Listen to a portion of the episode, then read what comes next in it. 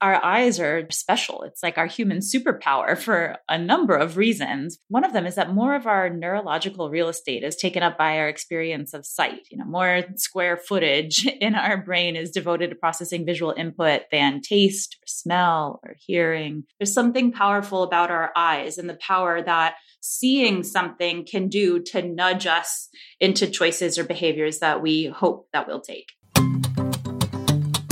So, have you ever wondered what sets, quote, successful people apart and how they stay motivated to achieve big goals? Well, what if you could discover the secrets to really maximizing your own motivation and achieving whatever success means to you? In today's podcast, we delve into the surprising science of motivation and accomplishment and how the way that we see the world around us and the way that we see ourselves really impacts it, uncovering powerful strategies to help you conquer challenges and propel yourself towards your dreams with my guest, Emily Balcetis. So Emily is an associate professor of psychology and the director of the New York University Social Perception Action and Motivation Research Lab. She's described as a pioneer in the scientific investigation of behavioral science and motivation, and she leads an international team of scholars and writers and artists and advocates. Her research has uncovered previously unknown strategies that increase, sustain, and direct people's effort to meet their goals as a TED speaker and author of Clearer, Closer, Better, How Successful People See the World, Emily's work has received numerous national grants from the National Science Foundation and appears in over 75 scientific publications. She has become one of the most sought after voices on the science of motivation in the world during our conversation, we go deep on a bunch of different topics, but you'll learn things like how our perception of the world shapes our motivation and in turn our success, the surprising strategies that successful people use to sustain and direct their efforts, and the role of self-compassion in overcoming setbacks and maintaining motivation and how to unlock your own inner resources to really achieve your personal and professional goals and so much more. So you may want to settle in and grab something to take notes so you can tap Emily's deep wisdom on the inner workings of motivation and unlock the keys to more of the life you dream of living. So excited to share this conversation with you. I'm Jonathan Fields, and this is Good Life Project.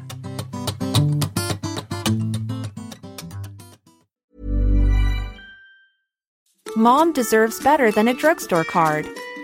This Mother's Day, surprise her with a truly special personalized card from Moonpig. Add your favorite photos, a heartfelt message, and we'll even mail it for you the same day, all for just $5. From mom to grandma, we have something to celebrate every mom in your life. Every mom deserves a Moonpig card. Get 50% off your first card at moonpig.com. Moonpig.com. A lot can happen in three years, like a chatbot may be your new best friend. But what won't change? Needing health insurance. United Healthcare Tri Term Medical Plans, underwritten by Golden Rule Insurance Company, offer flexible, budget friendly coverage that lasts nearly three years in some states. Learn more at uh1.com.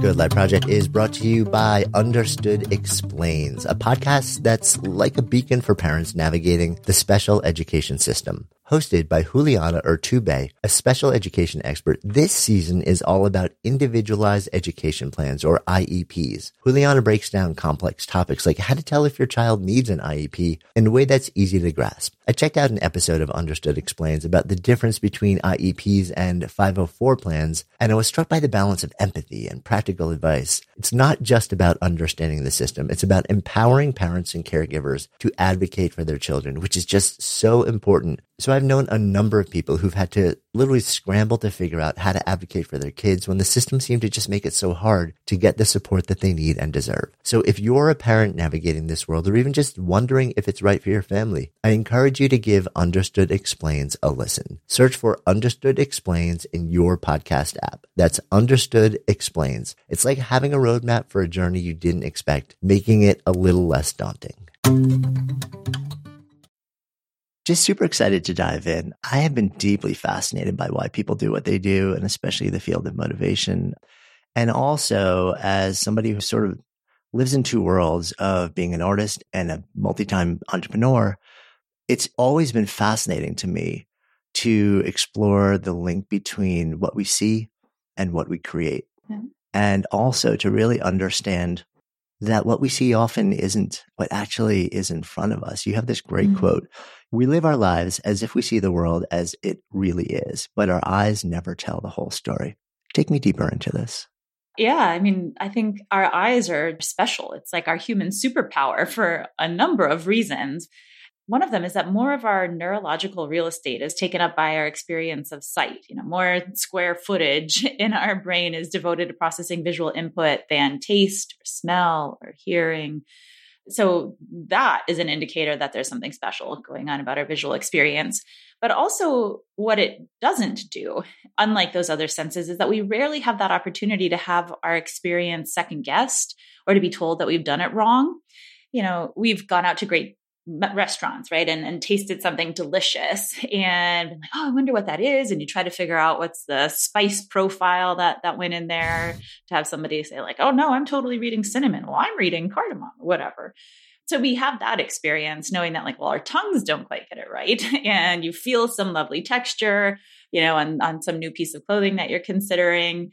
And then you look at the tag and you realize, oh my God, I thought that was silk and it's just viscose or something. You know, like we have those experiences where every other way that we get information into our brain, we can have the experience of knowing that what we thought was the case isn't the case. But that doesn't really happen with vision so much. It's not the case that I'm having this great conversation with you, Jonathan, looking at you over the screen, but then all of a sudden, like it's my mom, right? Like we never get it so wrong like that that you know that the person we think is there isn't actually the person that, that we're talking to.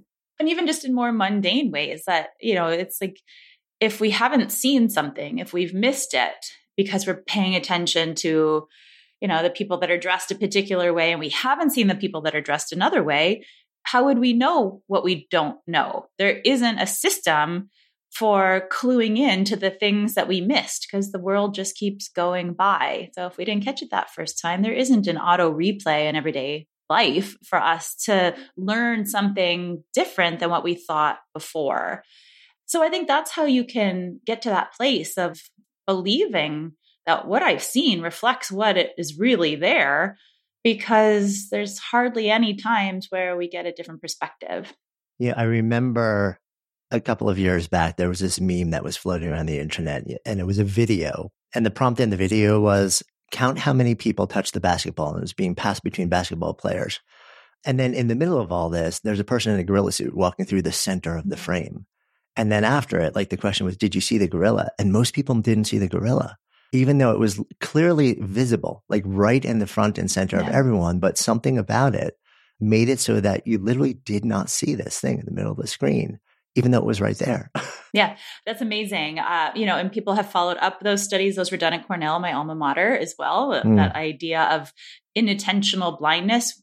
We've paid attention to it, but somehow we haven't seen what's really there. They've done studies with eye tracking technology, looking to see, like, well, maybe people's eyes didn't actually land on it. Maybe it, they were all like skirting the periphery or something. And so they never actually had a chance to have their foveal view, the part of our visual experience that we take in information with great clarity and precision and accuracy. Maybe it never landed on the gorilla. Mm. That's not the case. People's foveal view did land on that gorilla, and they still don't have that experience of seeing it. And that phenomenon is so robust, actually, that it's become the backdrop of a health and safety campaign in London. That same idea of the, you know, there's basketball players wearing black and white shirts. You pay attention to the one in white, a gorilla dressed in black, a black furred gorilla uh, walks through.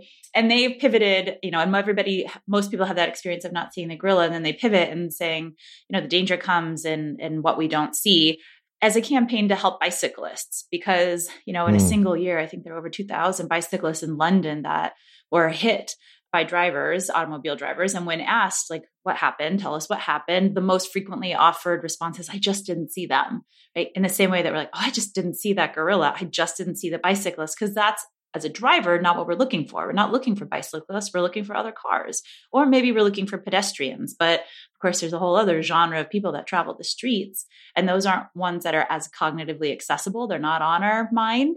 And that's how we can go from like not thinking about them to like literally not seeing them and as a result hitting them. Yeah, I mean it's amazing, and also it makes it really clear that you know I think most of us think about vision is what comes into our eyes, But that's really only half the equation because it sounds like the, the fuller experience of vision is vision is part what comes into our eyes, but then the other part is how our brain processes it. I'm so curious in that scenario. Is there data or is there insight on whether the brain sort of like sees things or doesn't see things because of a rating of relevance or importance or urgency or attentiveness or alertness or something like that? I'm so curious, like how and why a brain would get input from the eyes and choose either to see or not see something from that point and then literally let you believe that it either does or doesn't exist. Yeah i mean what comes in to our eyes are light waves right? Like we there isn't actually anything that touches our eye. It's just these invisible waves right? Like when we touch fabric we have direct contact between our body our sensory system and, and that thing that's out there when we taste something, it's the same idea, but light waves, right? It's this invisible stuff that's floating around in the space. And then somehow it goes into our, goes into the, our, to this like ball, you know, there's a hole in our eyeball and then the, those invisible waves go in there and it ends up going to our brain. And so our brain has to make sense of it, right? Our brain makes sense of like what is like literally invisible to us otherwise. And there is evidence to say that, like, you know, the brain is doing that interpretation. The, the brain is doing like a leveling and sharpening of of letting some information get processed to a deeper level, which is then giving rise to our conscious or our known experience of what it is that we're looking at, and sort of doing that same gorilla thing at the level of our brain's processing in the visual cortex areas. You know, for example, there's been research that's done, you know, it's kind of a contrived lab setting, but but just play along here. There'll be like two pictures, right? Maybe a picture of a shoe, a photograph of a shoe, and a photograph of a house. And they take that photograph of the shoe and they put it in hues of red, right? So rather than black and white or the actual color palette that that photograph is, they just sort of put a wash of red. So it's like light, light red, darker red, medium reds. They take a picture of the house and put it in sort of shades of cyan, right? A blue green, right? It's lighter or darker cyan and no more purple if that's what the house was. I don't know. So they take those two, set them to like half transparency, overlap them over the top. So when you're looking at it, you can tell like, oh, these are two photographs that are you know, somehow you can see through them so that you can see the house is underneath of the shoe or the shoe is underneath the house and that they're in different colors. So that's what we see when we look at it with both of our eyes. But what they have people do is then, and what we have done in our lab, in fact, is have people wear those old school 3D glasses where, mm, yeah. you know, one lens is red and one lens is cyan. So the experience then is like when you are looking with, if you close one eye, and let's say you're looking through those glasses, through the red lens, that sort of distorts or gets rid of the red image. And you can only see what appears in cyan in that eye. But the other eye has a lens that has that bluish green color, the cyan color there. So that washes out anything that is in cyan. And now instead, all you see is what's red. What that means is when you're wearing these glasses and looking at that image that clearly before you saw where two pictures overlapped on top of one another, is that now one eye sees the house, one eye sees the shoe. Mm. And that's super weird for our brain, right? our brain is is actually used to having slightly different images presented to the left eye and the right eye because you can get a little bit more of the left peripheral vision of what's over on the side through the left eye and the right eye can't see that because our nose blocks it, right? But the brain is used to that. Like, oh, here's two images. The left eye and the right eye are giving me you know, basically the same thing and it stitches it together so that it looks like one coherent image is what our eyes are taking in. Unless you've had that experience where, like me as a kid, you swing really high on swings on the playground and you try to jump off and you fall and you hit the back of your head and, and like you get, you go, you have double vision, right? That's literally that experience is like, is when that there is this disconnect for a moment. Your brain isn't able to fuse those two slightly different images together and you get that blurriness. Or if you're, you know, really have vision problems, again, like I do, and you're not wearing your glasses and you try to read your text messages in the middle of the night or something, you could have like double vision, right? Your brain has a hard time stitching those two together. But when you're looking at this image of the house and the shoe with these 3D glasses on, that's so different. Your brain cannot stitch them together. There's no way that this house lines up with the shoe that the left eye and the right eye are differentially presenting to, to my visual cortex. So the brain makes a choice. And the brain decides, you know what? I'm just going to forget what's coming in, coming in through that left eye, and I'm just going to see the house for a while. And then it gets super tired because now you're overtaxing half of the system. And so it fades out and the shoe fades in. and then that fades out and the house fades back in. And so that's the experience that you have when you're wearing these glasses, looking at these with this red and blue cyan image overlaid over the top of one another. We have that experience. We can create a weird experience of blindness in a sense. And when people put perceivers in an fMRI machine that can mm-hmm. sort of scan what's happening neurologically as people are having this binocular rivalry experience where the eyes are rivaling for for which you know which input are we going to have the conscious experience of seeing there are differential patterns of activation in the brain to suggest that yeah even though all that information is coming into the brain it is choosing to prioritize the house or the shoe or face sometimes people use because those show up in different parts of the brain so it's not just that like somehow we aren't aware of seeing the house it's that our brain is not even like processing it as input in the first place. So, all of which is to say, like, this is happening at a really early level, sort of a deep seated, at uh, early stages of our whole conscious awareness. Do we see this kind of blindness or or selection happening? That was a deep dive into the nerding out on the science there. it's so fascinating, though. I mean, literally, just the notion that you would sit there and you're getting these two images in each eye with your brain. Your brain just sort of keeps flipping back and forth between mm-hmm. them. And you're like, oh, for a hot second, this is what I'm actually seeing. For uh, the next second, this is what I'm seeing because it just can't, it can't reconcile. It can't do the stitching because they're so different. Mm-hmm. It's interesting, right? Because there's the old phrase, um, you got to see it to believe it. But it almost makes you wonder if that's backwards to a certain extent because there's got to be something in your brain that actually has to happen to let you actually take whatever's coming in visually and believe that that's real or to be able to literally say i see it that phrase resonates with me both ways honestly because you know i think that you got to see it to believe it is the sort of anecdotal support or cliched support for for the power that we give to our visual experience if i see it then i believe it if i've seen it with my own eyes how could you possibly tell me that it's supposed to be some other way and to be honest, I think that is what is at the heart of a lot of what society is dealing with right now polarization, where we all see the same video of this person doing something to this person. And yet we have very different interpretations of what it is that we're looking at and a lot of different things, but we are certain what we are united on is that we are certain that we saw it the right way. And it's because we saw it, because I saw that video you know, like if it's about uh, something that's happening in the legal system in a trial, like, well, let's just wait until the video evidence comes out, right? Like, then we'll know the truth. So I think all of that speaks to the confidence and trust that we have in our visual experience and the lack of awareness that there are many, even with that visual evidence, that visual fact, we are still going to have differences in interpretation. There'll be still will be things that we miss, like that gorilla walking right through the middle that we don't even see and don't even know that we don't see. That might give us a different understanding of what's really happening. Yeah, as you describe it, I almost wonder if, like, the way you describe that, we are open to questioning what comes into us through the other senses, but somehow, mm-hmm. you know, like not our eyes. I almost wonder if it's sort of like it's the last holdover where we feel like we've got a true anchor, like this is the truth. Mm-hmm. And if we give that up, our world becomes so fuzzy in general that yeah. it's unmooring on a level where it makes it hard to walk through the day and figure out what is real and what is not. Yeah, I have this great experience, you know, where I had that moment uh, in my life. It was probably 20 years ago, and I was in some group therapy session, really getting some through some like stress of grad school and some personal things I was dealing with.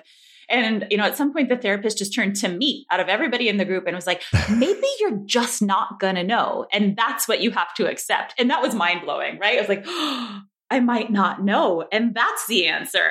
And I mean, that was like 20 years ago. And that moment still sticks with me because I think you're right that, you know, we want something. We want to say, like, this is the truth. This is our anchor to the real world. And then I can build off of that. And, and at least in that moment, it was undermined for me that, oh, there will be ways to find out the truth, to find out what's actually happening. And she was like, no, maybe not.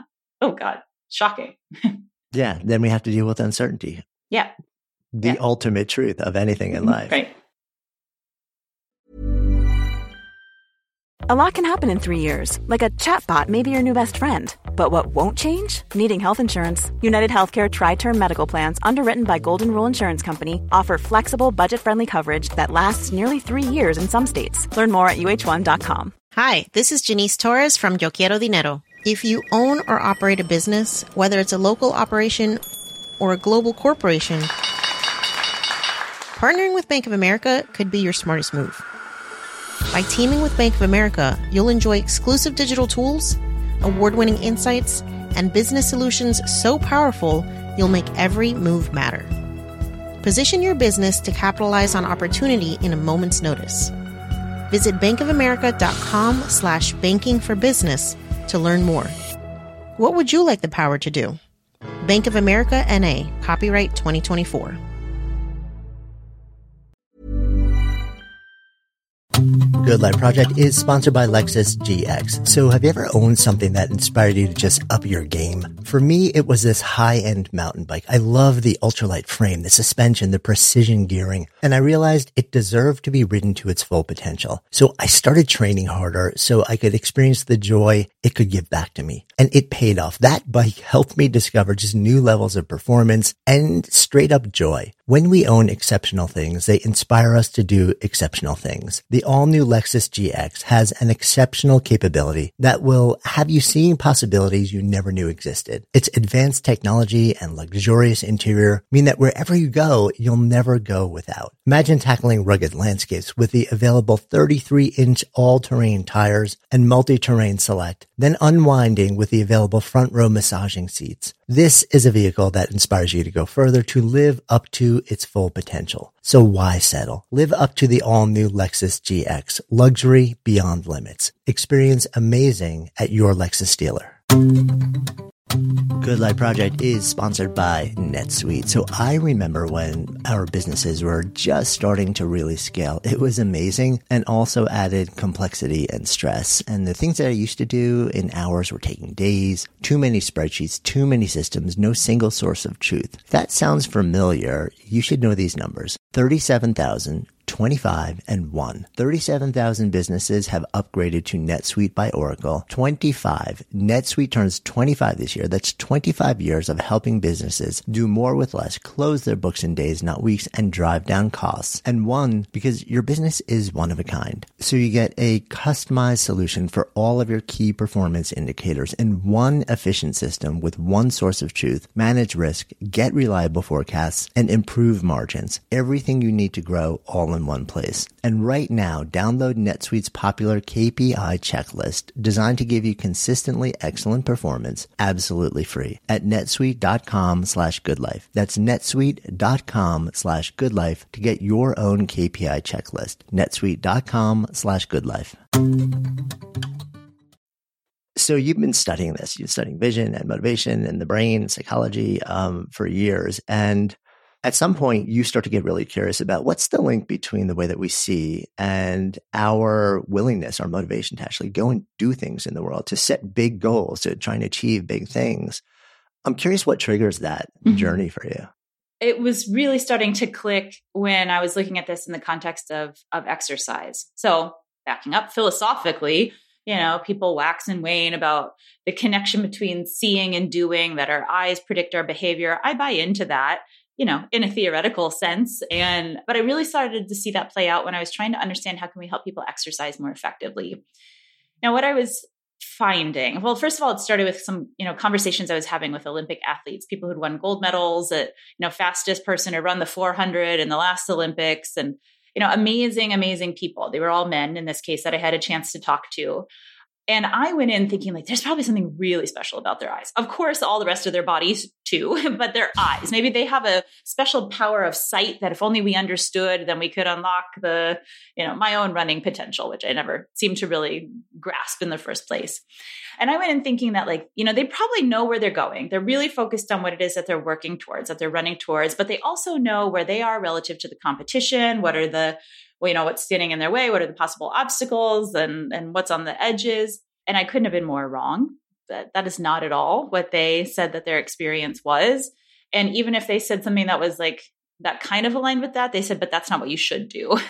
they mm. said, you actually should be really narrowly focused. I I choose a target. I focus on it until I hit it and I pass it, and then I reset the next target. And when I started diving into stories of like, you know, so those guys ran four, 400 meters or, you know, 800 meters.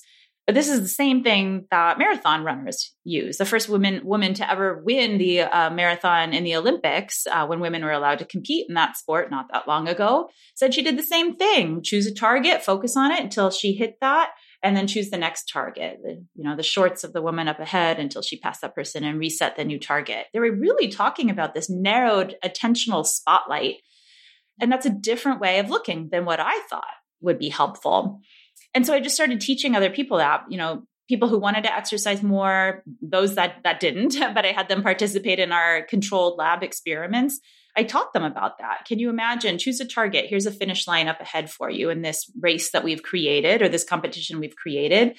And imagine a spotlight is shining just on that and don't pay attention to what's in the periphery. First of all, that's different than what they do naturally. When we ask them to look around naturally, they assume a wider span of attention. But what we found is that when we, like, by flip of the coin, taught some people to use this narrowed attention strategy that our world class runners use, we saw that they actually completed the race 23% faster. And they said that it hurt 17% less. Everything about that experience was exactly the same as what people who were attending, looking at their world as they naturally do, is the same as what they experienced. It's just we had them look at it in a different way and it improved their performance. They did it better and it hurt less. You know, can feel like magic or it can sound like magic, but it's not because it has this whole cascading effect on motivation that then changes behavior. What that narrowed attention does is produce an illusion of proximity. That thing you're focusing on now, the finish line, the stop sign, the shorts of the person up ahead of you, appears closer to you than it otherwise would because you've sort of taken out all of the other cues to distance that mm. you might pick up on and sort of integrate in your brain when you're assessing how far away is that thing that I'm running towards or I'm walking towards. It looks closer than it otherwise would. And when it looks closer, then we have a whole change in our appraisal and our mental state it doesn't seem so hard to get there now. It's not, that's not going to be a challenging task. I think I have what it takes to make it there. Increases in self efficacy and empowerment and motivation and mobilization. We believe in ourselves. We believe that we can make it. And that is what translates into our improved performance. So a simple shift in how we look at the world around us does translate into, you know, fairly significant behavioral outcomes through this change in the psychology that happens as a result.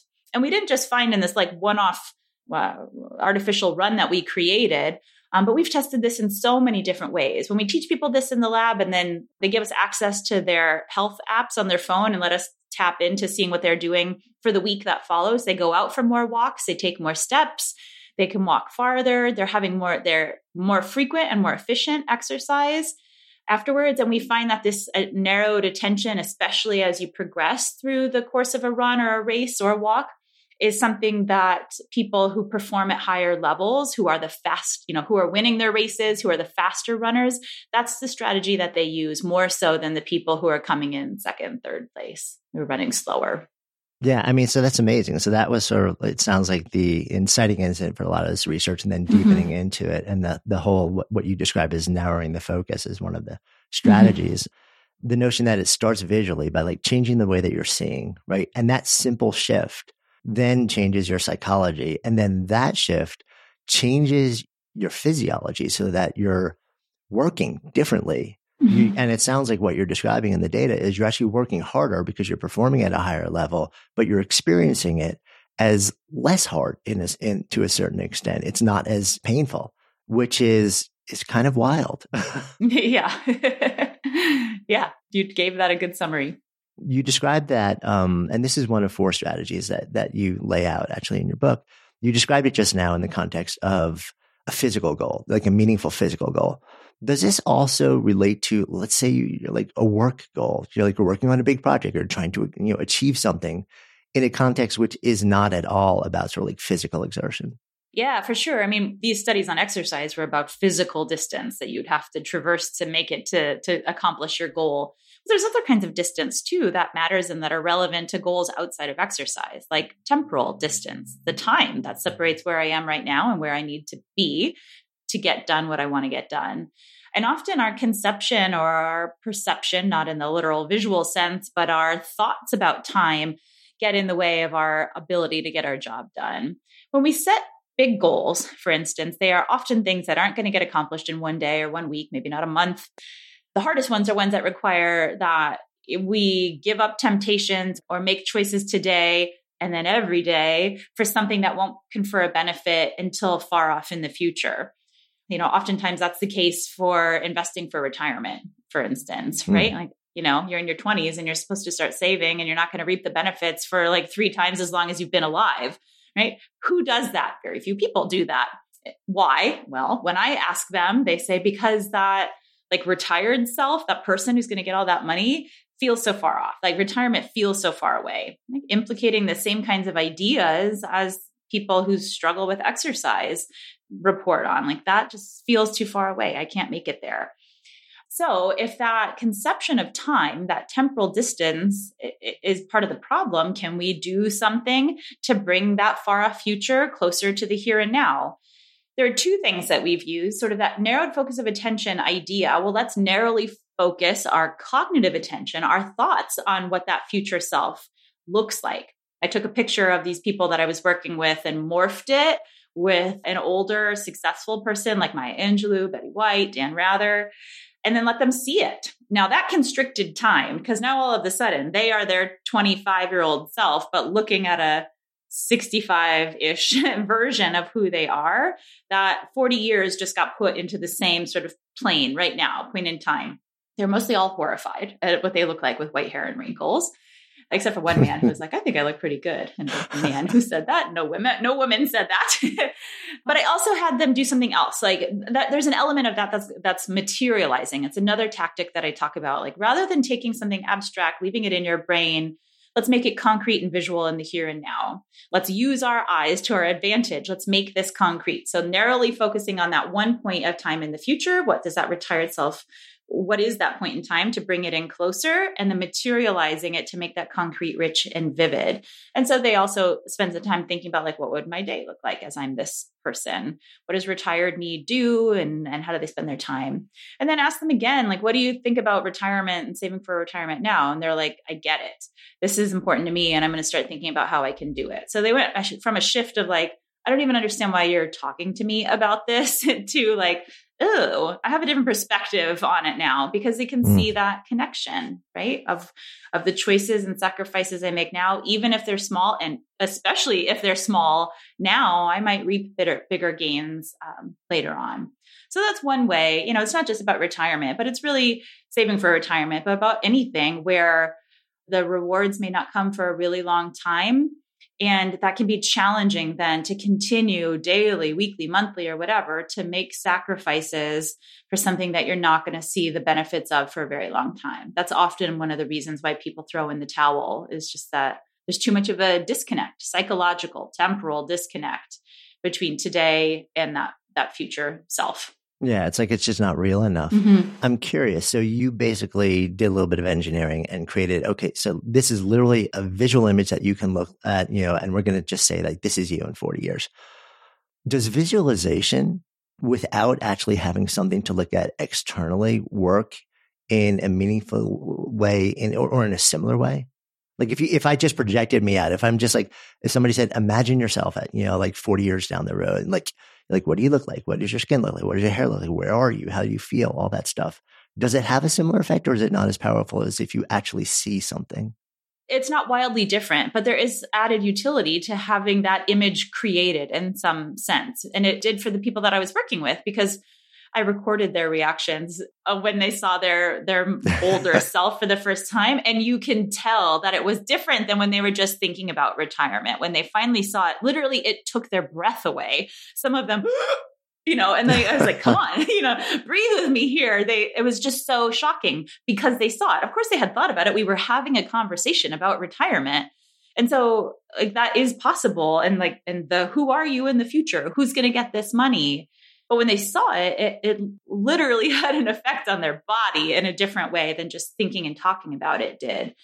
Um, I also, you know, so that's the anecdotal part, but um, the science part of it is that our our memory systems are set up in a way to make mistakes that can be to our advantage. If we did remember everything that came in, we would be overwhelmed, right? The amount of, of stimulation that we get just by living our lives is overwhelming.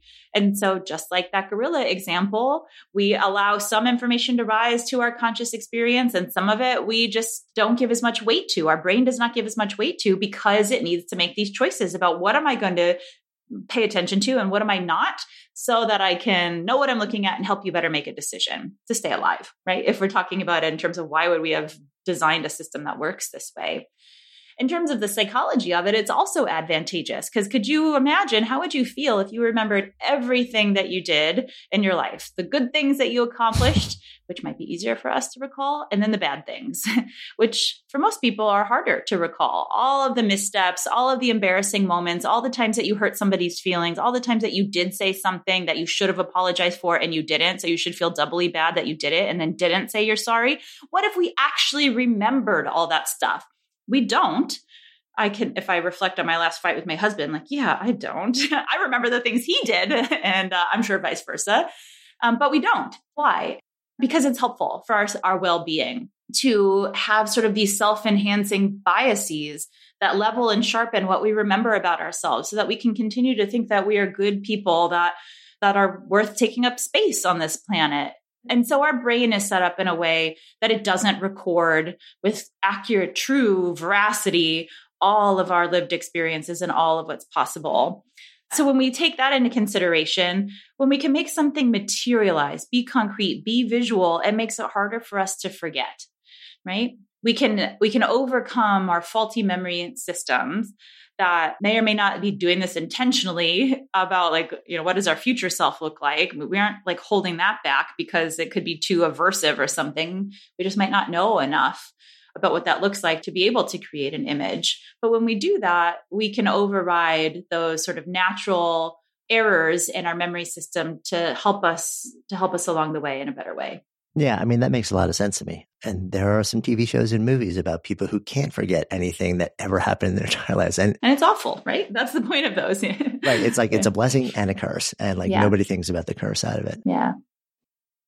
Good Life Project is sponsored by Lexus GX. So have you ever owned something that inspired you to just up your game? For me, it was this high-end mountain bike. I love the ultralight frame, the suspension, the precision gearing, and I realized it deserved to be ridden to its full potential. So I started training harder so I could experience the joy it could give back to me. And it paid off. That bike helped me discover just new levels of performance and straight up joy. When we own exceptional things, they inspire us to do exceptional things. The all new Lexus GX has an exceptional capability that will have you seeing possibilities you never knew existed. Its advanced technology and luxurious interior mean that wherever you go, you'll never go without. Imagine tackling rugged landscapes with the available 33 inch all terrain tires and multi terrain select, then unwinding with the available front row massaging seats. This is a vehicle that inspires you to go further to live up to its full potential. So why settle? Live up to the all new Lexus GX, luxury beyond limits. Experience amazing at your Lexus dealer.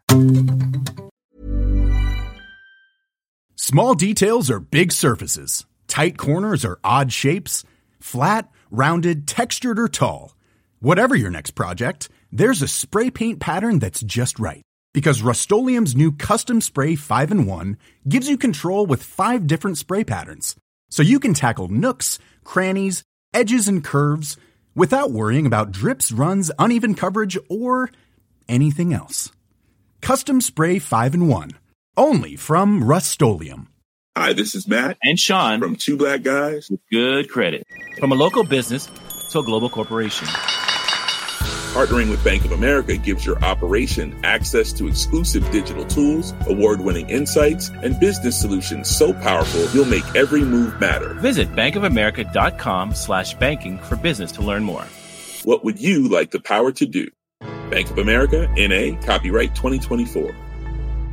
Mom deserves the best, and there's no better place to shop for Mother's Day than Whole Foods Market. They're your destination for unbeatable savings, from premium gifts to show-stopping flowers and irresistible desserts. Start by saving 33% with Prime on all body care and candles. Then get a 15-stem bunch of tulips for just $9.99 each with Prime. Round out Mom's menu with festive rosé, irresistible berry chantilly cake, and more special treats. Come celebrate Mother's Day at Whole Foods Market.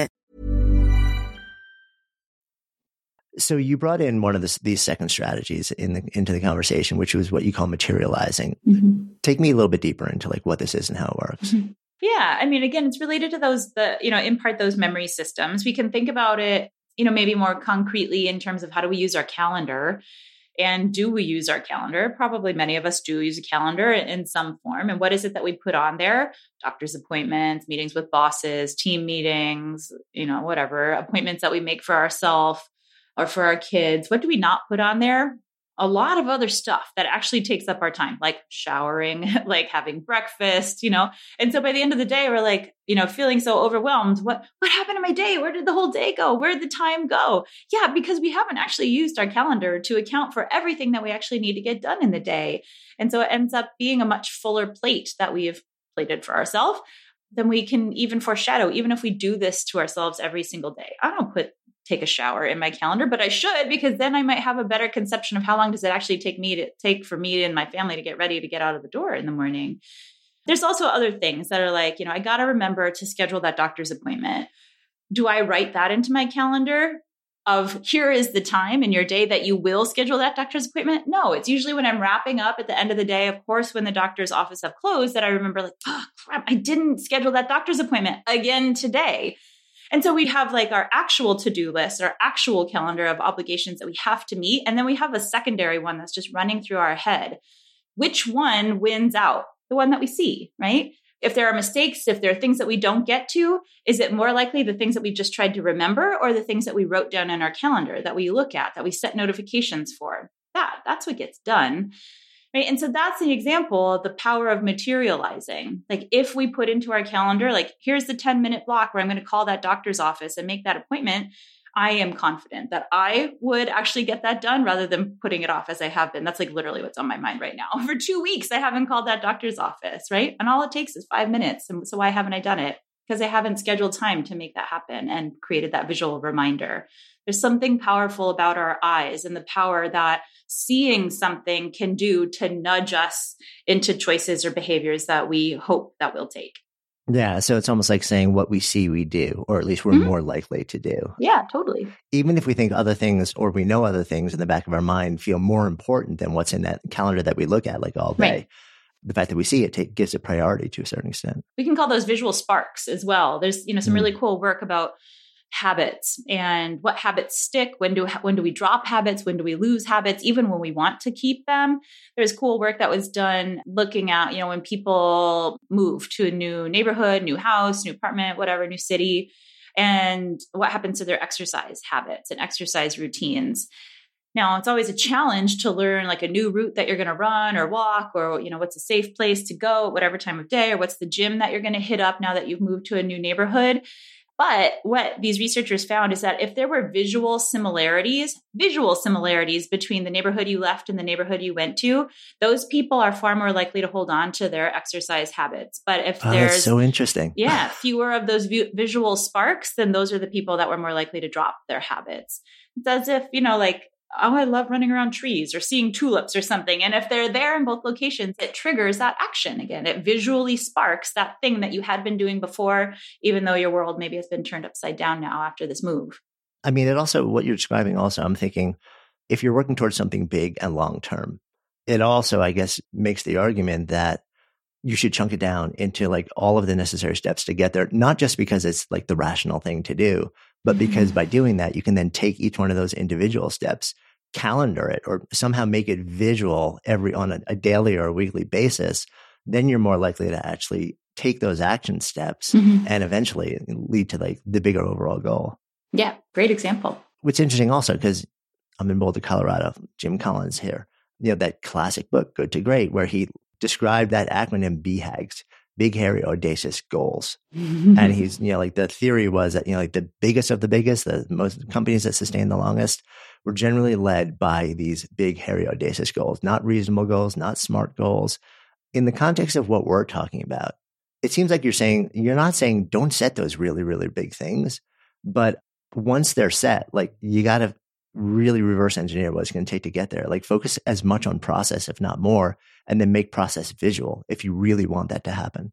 Yeah, some colleagues of mine looked at what happens when we just stop with the BHAGs, right? And they, they didn't use that term, but that's what they were studying. Yeah. And so they had some people do that. Like think about what is it going to be like when you meet this goal? You know, they visualized it. They made that like end state really clear in their imagination, but they just stopped at that level of setting and thinking about what that great big goal would be they compared that to people who did that same thing. They still had their BHAG, but then also started thinking concretely about what do I need to do to get the job done? What are some obstacles that I might experience along the way? They didn't necessarily measure progress or or performance in those goals. Instead, in that moment, what they measured was systolic blood pressure what behavioral scientists know is that it's an indicator of motivation, of mobilization, of our body's readiness to get up and do something, to like take the first steps and like get out there and start making progress. It's been studied in racing horses who are in their stalls before the gates open. So those horses are confined. They're actually not racing yet, but in anticipation, as they know that the gate is about to open, their systolic blood pressure goes up in anticipation of doing something related to their goal. Same thing happens with people. And it doesn't have to be something that's physical, but it can just be a cognitive goal. People that are sitting there about to do really challenging math problems, systolic blood pressure goes up in anticipation of needing to focus up on this thing that's important to the goal that's at hand right now. So my colleagues at New York University, they found that systolic blood pressure stays pretty low when people are just thinking about that BHAG. What is it going to be like when I achieve huh. this far off lofty dream for myself? Compared to those people who started thinking concretely as well. Systolic blood pressure was higher in those cases. So, as if, you know, like, yes, they're motivating themselves at knowing what is it that I'm working towards, but also what are the steps that I'm going to take to get there. That gets our motivational juices going. Yeah, that makes sense. It, as you're sharing that, I was thinking back probably a dozen years ago that I remember reading some research on a comparison between what they termed process visualization versus outcome visualization. Mm-hmm. And, you know, like they effectively said something similar where they were saying those who just focus on the outcome, I think it was students actually trying to get an A on an exam, mm-hmm. were less likely to actually do the work necessary to get an A on the exam than those who just focused on doing the work every day that would be sort of like in theory required to actually score really well on an exam they actually got the A much more frequently because they focused not on the outcome, but on the process. And they were just much more likely to do what was needed to get to the outcome that was desired. Exactly. I, I know that study too. That's such a great one. And, and they, you know, part of what they measured was um, how many hours did people study? And that right. was what, you know, visualizing the process translated into, as you said, literally doing the work that would be needed yeah. then to produce that A as the, you know, on the final exam or as their final class grade. People have studied this also in terms of voting and like mm. actual voter turnout and, you know, made these phone calls, said, Hey, are you going to vote in the next election? Yes or no. It wasn't about who are you voting for. It wasn't about trying to nudge people towards one political camp or the other, but it was just trying to get voter turnout to increase. And so when they compare that, like, hey, are you going to vote tomorrow? Yes or no? And they added on, like, can you tell me how? Like, how are you going to get mm. to the voting booth? Are you going to drive? Are you going to walk with somebody? Is somebody going to give you a ride? What time are you going to go? And they started visualizing that process. Voter turnout was higher you know, it might seem like low numbers, two or three percent, but just keep in mind that, you know, our elections, our presidential elections and primaries are decided by 1% of the vote, by 2% of the vote. So we're talking about a shift in voter turnout that that did like, you know, exceed what would be necessary to flip the outcome of an entire presidential election. So visualizing process matters. Yeah. And as you're saying that, I'm like remembering we got canvassing calls like in the last election and my wife and I actually had this conversation because she said, like, the person was literally saying, like, do you have a car? Like, how are you getting there? How far are you from? Like, like, do you have it? Like, you know, what if the weather is bad? And, and we were like, what's that about? And you're kind of yeah. explaining, like, there's science yeah. behind, like, exactly why they did that. That's fascinating. Totally. And did you go vote? Of course. yeah. See, there, it worked. um, you also brought up the notion of obstacles. You said, like, visualize the obstacles also. Tell me how this works into the whole process it's coming up with a backup plan and a safety net essentially. It can seem counterintuitive to some people. You know once you've set this bhag this lofty goal that you're working towards you've come up with your plan and the means and the process for how you're going to do it. And if i were to say you will be even more motivated if you in that same planning session start thinking about what's going to stand in your way. What's the weather going to be like? What are you going to do if it's raining? What if your car breaks down? What are you going to start doing? Do you still feel motivated? Well some people might say i'm not doing that. Like I just did the hard work of figuring out what do I want in my life. And now I got to think of like the six ways that it's not going to work out. I'm not doing that. Maybe. And that makes sense to me too, of like it could seem deflating, but you can think about it as setting up the safety net or the backup plan because life rarely is without obstacles and challenges. We wish that it was that way, but it's not. And so if we accept that there will be hurdles that we have to overcome, what we're doing in, is just coming up with like, well, what are we going to do instead when we experience those? Because often when we're faced with challenges, they're not coming at a predictable time.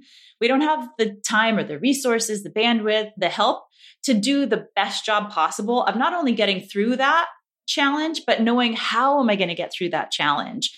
So when we're stressed out, when we experience that obstacle, if we can instantly pivot because we already did that hard work, then we're more likely to be able to push through and continue on our way. You know, this to me landed best when I heard about some of the training regimen that uh, Michael Phelps uses, you know, world class swimmer, beat so many uh, world records and, and Olympic records. That's what he does as part of his training with his coach. When he was uh, in the 2008 Beijing Olympics, he was on the brink of doing something that nobody had ever done in the history of the Olympic Games before, which was win eight gold medals in the single Olympic game. Now, at the time of this story, he had already won seven. To win his eighth, he just ne- needed to win the 200 meter fly. That's what he's known for, right? Like it just seemed like a shoe in, except for the fact that when he dove into the pool, his goggles started to leak. And when he had just one length of the pool left to go, his goggles were completely filled with water and he couldn't see anything. And now I think most people would probably panic or throw in the towel or at least lose. But he didn't because this was something that he had prepared for. He and his coach had thought about what happens if you can't see out of your goggles, if they leak, if they crack, if they break, if they fall off, whatever. And so they had planned for that. And what his backup plan was is that he'll start counting his strokes. So he knew exactly how many strokes it takes from him for him to get from one end of the pool to the other. He could instantly pivot when his goggles stopped working for him. And if you think about, and he won, he won that 200 meter fly. He won his eighth gold medal and he'd go on to win 15 more medals in his career. Pretty incredible. And if you think about how much time separates first and second place at that level of performance. I mean, we're talking about microseconds. There wouldn't have been time for him to start thinking of like, there can't be a moment of panic and there can't be right, a, right. a moment even to start thinking about what should I do next. It needs to just be so ingrained. I'm sure that it was that that's why he could instantly pivot to his backup plan and still win. Yeah, I mean it's powerful, and I think um, we're much more hesitant to go to that place where I say, like, what are all the possible things that could go wrong? And let me actually put myself in that scenario, make it real, and then figure out, like, what would I do beforehand? So you have it figured out, especially when time is of the essence in, in whatever it is that you're doing. Framing is one of the other interesting tools that you talk about. And again, like we keep drawing it back to sort of like changing the way that you see an experience, mm-hmm. but also interpret.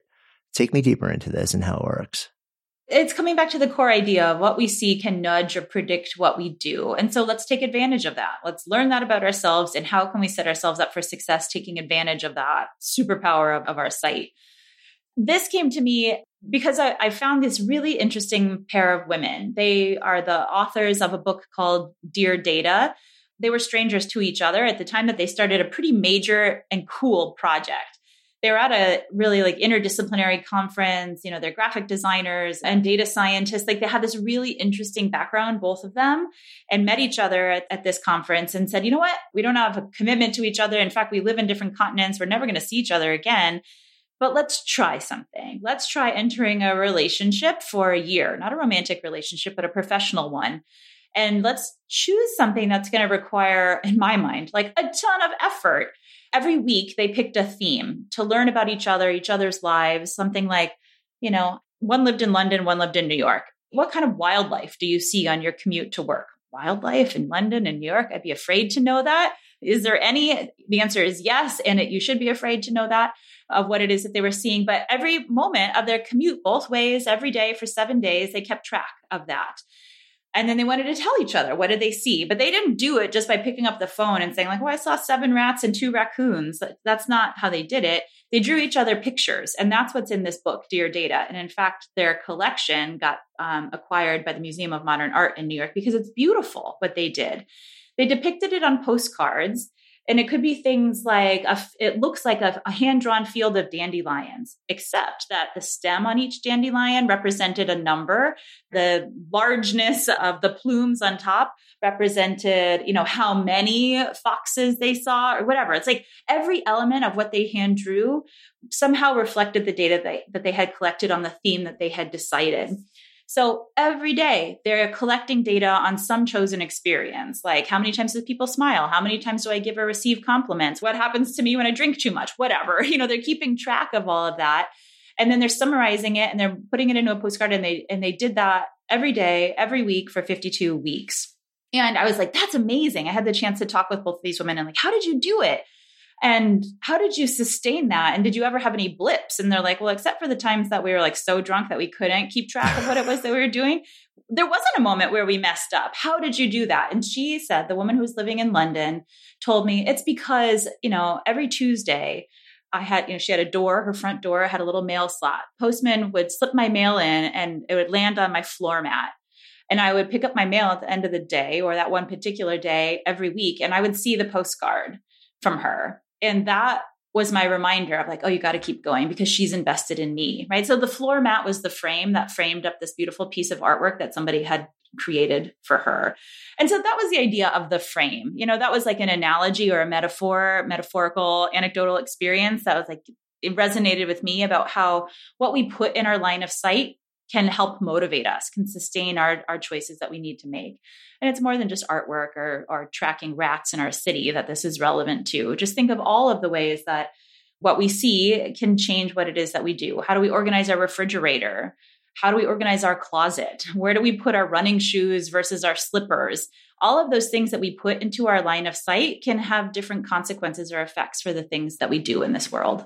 Yeah, which makes you really want to rethink your own physical environment, whether it's home, whether it's mm-hmm. office, mm-hmm. or pretty much everything. Because what you're saying functionally is whatever your physical environment allows you to see, puts in your line of sight on a regular basis, is kind of become more prominent and affect you. It's going to change the decisions you make, uh, the actions that you take, and probably in ways that you're not even aware of, I'm guessing. Right. I'm wondering also, does this tie into the way that you were describing sort of like the dear data, the back and forth and every Tuesday? There's like an accountability that gets built into this also.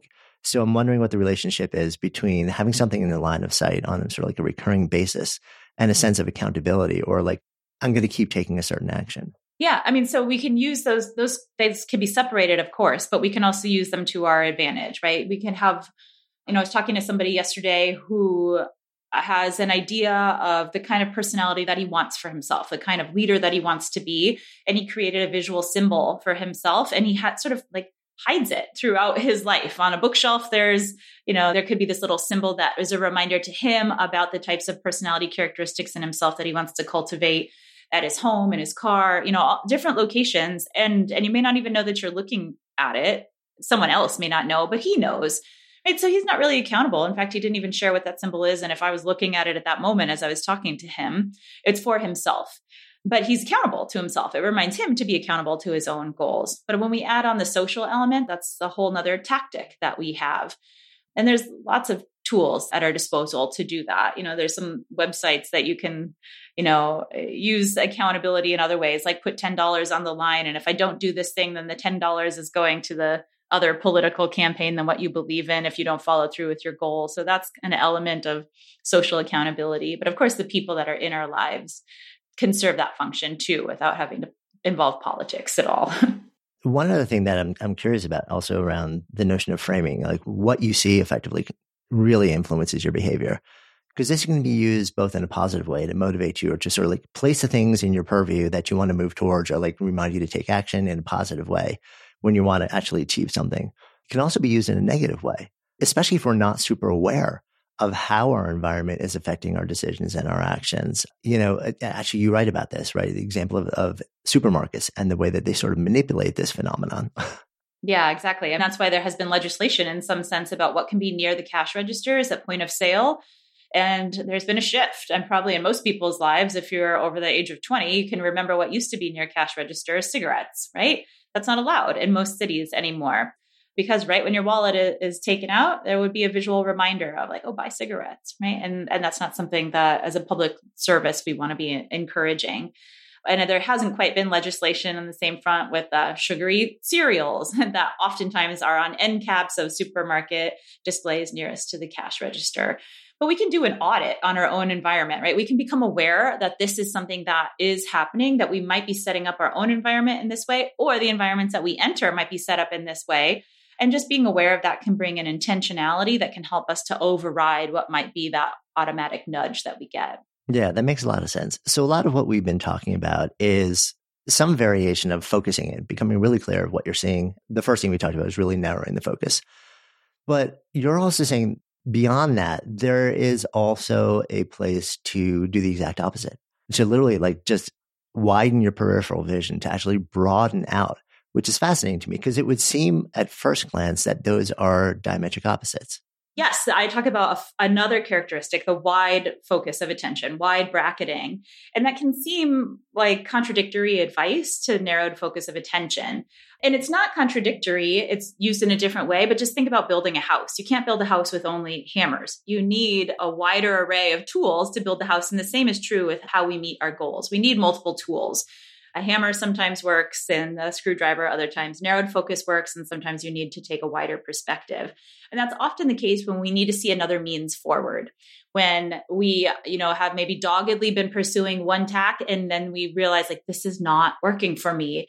But it can be hard. We get stuck in that rut of like this is my routine this is my habit this is what i do i don't know another way and you've got to figure out what's a different mechanism what's another means what's a different process and we need to then you know take a step back metaphorically see the forest not just the trees to find another mechanism another path forward yeah, I mean, that makes a lot of sense. So it's alternating between the two. It feels like a good mm-hmm. place for us to come full circle as well. One final question I always wrap with in this container of a good life project. If I offer up the phrase to live a good life, what comes up?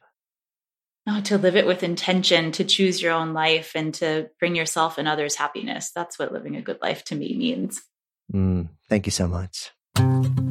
Hey, before you leave, if you loved this episode, safe bet you will also love the conversation we had with Lewis Howes about the mindset that propels greatness. You'll find a link to Lewis's episode in the show notes. And of course, if you haven't already done so, please go ahead and follow Good Life Project in your favorite listening app. And if you found this conversation interesting or inspiring or valuable, and chances are you did since you're still listening here, would you do me a personal favor, a seven second favor, and share it? Maybe on social or by text or by email, even just with one person. Just copy the link from the app you're using and tell those you know, those you love, those you want to help navigate this thing called life a little better so we can all do it better together with more ease and more joy. Tell them to listen. Then even invite them to talk about what you've both discovered because when podcasts become conversations and conversations become action, that's how we all come alive together. Until next time, I'm Jonathan Fields, signing off for Good Life Project.